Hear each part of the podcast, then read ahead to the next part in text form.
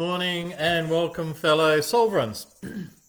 and today I'd like to talk about being unreasonable, which is what we're kind of trained uh, not to do. We're supposed to be reasonable, good, reasonable human beings. And I would suggest that's probably a good thing. Being unreasonable, in today's definition, in, in my one, if you like, means living without reasons. And so, let me take you back. to, I'll give you an example of how not to do it. So, in the 1990s, sometime, I did Rex McCann's Essentially Men workshop, which is a workshop for men, obviously. Three day, transformative, incredible, amazing, life changing. One of the sections of that workshop, there were many, Rex was talking about when someone asks us to do something. So we have three possible responses. One is to do it. So, sorry, this is when someone asks us to do something we don't want to do. Three possible responses. One is that we go along with it, we do what we don't want to do for whatever reason, whether we feel guilty or feel that we should, I don't know, suck up to this person or, you know, make brownie points or whatever. So we can either do it reluctantly, resistantly, or we can choose not to do it, and out of the not doing it, we can either give lots of reasons, or one reason, or many reasons, or we can give no reasons.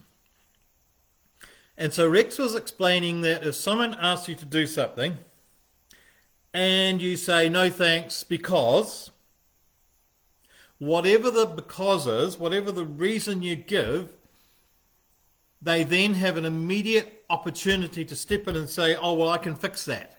So we can still do this. So let's say someone's asked you to come and have a game of golf and you don't feel like it. Maybe you don't like golf full stop but you don't feel like golf today. Someone says, come and have a game of golf. It'll be lovely to see you and we'll enjoy the game. And you just don't want to do it.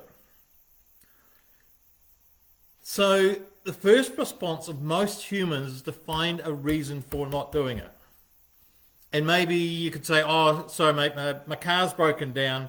I can't get there. What's he going to do? That's fine, I'll pick you up. And there goes your excuse. You have to go along with it. Or, oh, I've got to, my wife's out and I've got to look after the dog. No problem. My son loves looking after animals. Bring him round, leave him at our place, and we can go and have a game of golf. Whatever. Whatever reason we come up with for not doing something, somebody else can come along with a solution.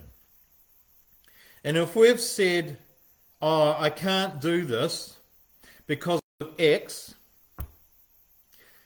as soon as they dissolve X, they find a solution, you have to go along with it. You're stuck. So Rex's suggestion is that we just say thank you but no. End of story. Or we say I don't feel like it today. So there's no tangible reason. I just don't feel like it. Or you can say no thanks. That's really quite difficult to do. It takes a strong a strong person to actually just say no thank you. I don't want to go shopping. I don't want to do this. I don't want to do that. So we can, if it's hard to say just no thanks, full, full stop, say no thanks, I don't feel like it. And there's nothing other people can then do because you're in your power. They can't take that away, dissolve you're not feeling like it. And whatever they say, you just say, I don't feel like it. So there's no reason. We're living without reason. because it, the ultimate truth is we always make our decisions from our heart or our intuition or our emotions or something that's below consciousness almost. And we'll make a decision to do this or that or the other thing, whether that's in business, whether that's in you know, international politics or in our personal lives, whatever level of decision is made, it always comes from an emotional source. And then later on, we like to back it up with some sort of tangible, measurable reason.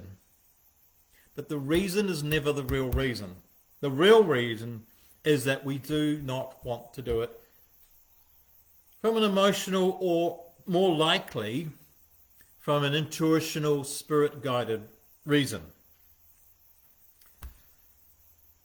And sometimes we don't know what that reason is. And I just read a quote from um, Carl Jung before. It said, If the path before you is clear, you're probably on someone else's.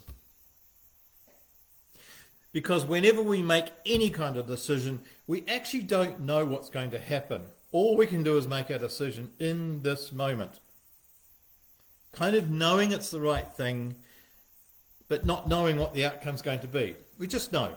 and I was going to do all sorts of things today, but it, um, I travelled five hours yesterday, so I'm in a different place than I was yesterday in a different place than I was the day before. And so there were people here this morning and they didn't go till 11 and so my whole day's been disrupted. I was planning to do this. and that's another story as well, which we can leave for another day. So anyway, I just felt it doesn't matter. I'll just do it later. And there's no logic to that. I could have pushed and pushed and pushed and done it and find a, found a space. And so because I left this to do do it later, I just relaxed into it and I could have you know, made time, made a moment, and done this. But it just felt right. And then what happened in that space was okay, so last night I had some disturbing news about my property in Australia and a particular person in it. And I was stewing about that all night or praying about it. And then in the space that I was going to be doing this talk this morning, I ended up speaking to my tenant, and it seems like we have solved all of that stuff. So if I'd done my podcast per the plan, the resolution wouldn't have happened, or it might have happened later, and I would still be sort of on tender hooks. So I'm quite glad that I chose not to push it and do it much earlier. It just somehow inside it just said, just just ease off. It's okay. It'll be later than normal. So I've done that. So getting back to the original story, Rex McCann's uh, workshop, which was truly amazing. He's, he's an amazing man. So once we'd done it, and so there was this group of men, probably 40, 35, 40 men, I think, and so a group of us got to know each other really well, really quite intimately, um, and, and from an emotional point of view. And it was a, one of the amazing things about it was I got to know so many guys from a a deep emotional perspective, if you like. But most of them, I had no idea what their surnames were, no idea where they lived, no idea what they did for a job, which was quite bizarre because when we meet people, first thing we do, what's your name? Next one is what do you do? And where do you live? And what's the car? All those tangible things. We didn't do that in this workshop. It was quite, it was lovely. But we got to know what's really going on, the concerns and the what's not peaceful in people's lives and, and all of that sort of stuff. Anyway, a group of us got on really well. And so a year later, we decided to have an annual uh, a, get, a get together, you know, celebrate a year of from doing Rex's course. So we sent out invitations, we organised a venue, organised some events around it, and people replied, and quite a few came, and quite a few didn't. And some remembered Rex's teaching, shall we say, and they just said, no thanks, I, I can't. Or no thanks, I don't feel like it. Most of them came up with a reason for not doing it. I've got to go to my kids, da da da da da, we're planning a holiday, I can't take the time out, my car's broken down, we're short of money, whatever. There were, most people found some sort of reason, and we, we kind of chuckled because we all do it. We all forget the lovely life lessons we learn. Which is probably why I'm doing this to remind myself. It's not about you at all. The funny thing was, the one person who had the most reasons not to come, yeah, you guessed it, was Rex. so, um, teacher, learn your own lessons. Um, Rex has changed his name anyway now. I'm not sure what he calls himself, so he may not see this. But if he does, I'm sure he will chuckle. Um, he's a self-effacing, and yeah, he can laugh at himself just like the rest of us. And so it's a, quite a challenge to say no without having a reason, without having a tangible excuse. Oh, I've got to do this. I've got to take the kids there. I've got to work's in the way. Whatever. Just say no. Thanks for your lovely invitation, but I don't feel like going to the movies today. Thanks for your lovely invitation, but I don't feel like whatever. Taking the rubbish out this morning. you know, big and small things. I was just going to say something else then. What was it? It went shoo, through my head. Ah. The same with saying yes. Because I remember I did the Landmark Forum and they had this bizarre sort of exercise, if you like, and this person had to choose between two ice creams, chocolate and vanilla. Which one do you want?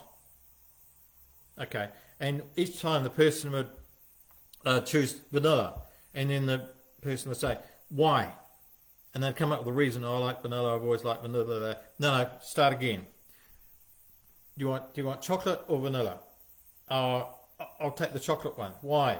Oh, because, because, because, because.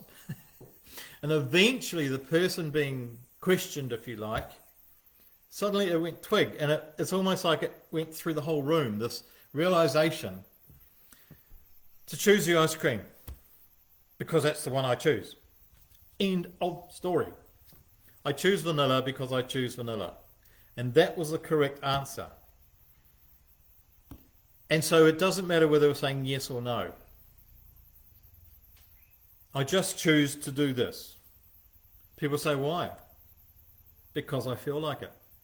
I choose to do that. Why? Because I feel like it. Because that is, one, it's the truth. You just, it comes from the feeling wanting to do it. And any reasons we make up afterwards, why vanilla is better than chocolate or why I want to go for a holiday there and not there, there's no kind of actually tangible reason. It's just feel like it. so it doesn't matter if the decision we're making is about yes or no. When we're faced with somebody else asking us, we're saying, yes, I will do this, or no, I will not do this, just try it. It's really empowering. But it's also very difficult because most of us have been trained, if you like, or we've probably trained ourselves to come up with a reason every time. Reason, reason, reason, reason. And I'm suggesting just try being unreasonable. Try living without a reason for doing whatever. And we can practice with ourselves. Do I want toast or muesli? Oh, yeah, well, toast is much better because of the diet. No, no, no. Toast because I feel like it. Or whatever it is. Just practice it. Do I want to go to this beach or that beach? Well, that, I haven't been that one for a while, so I'll go. No, no. I just feel like going to that beach. it's quite a challenge because we've always done the reason thing. Reason, reason, reason for everything. So that's my little challenge today for you and for me to choose being unreasonable.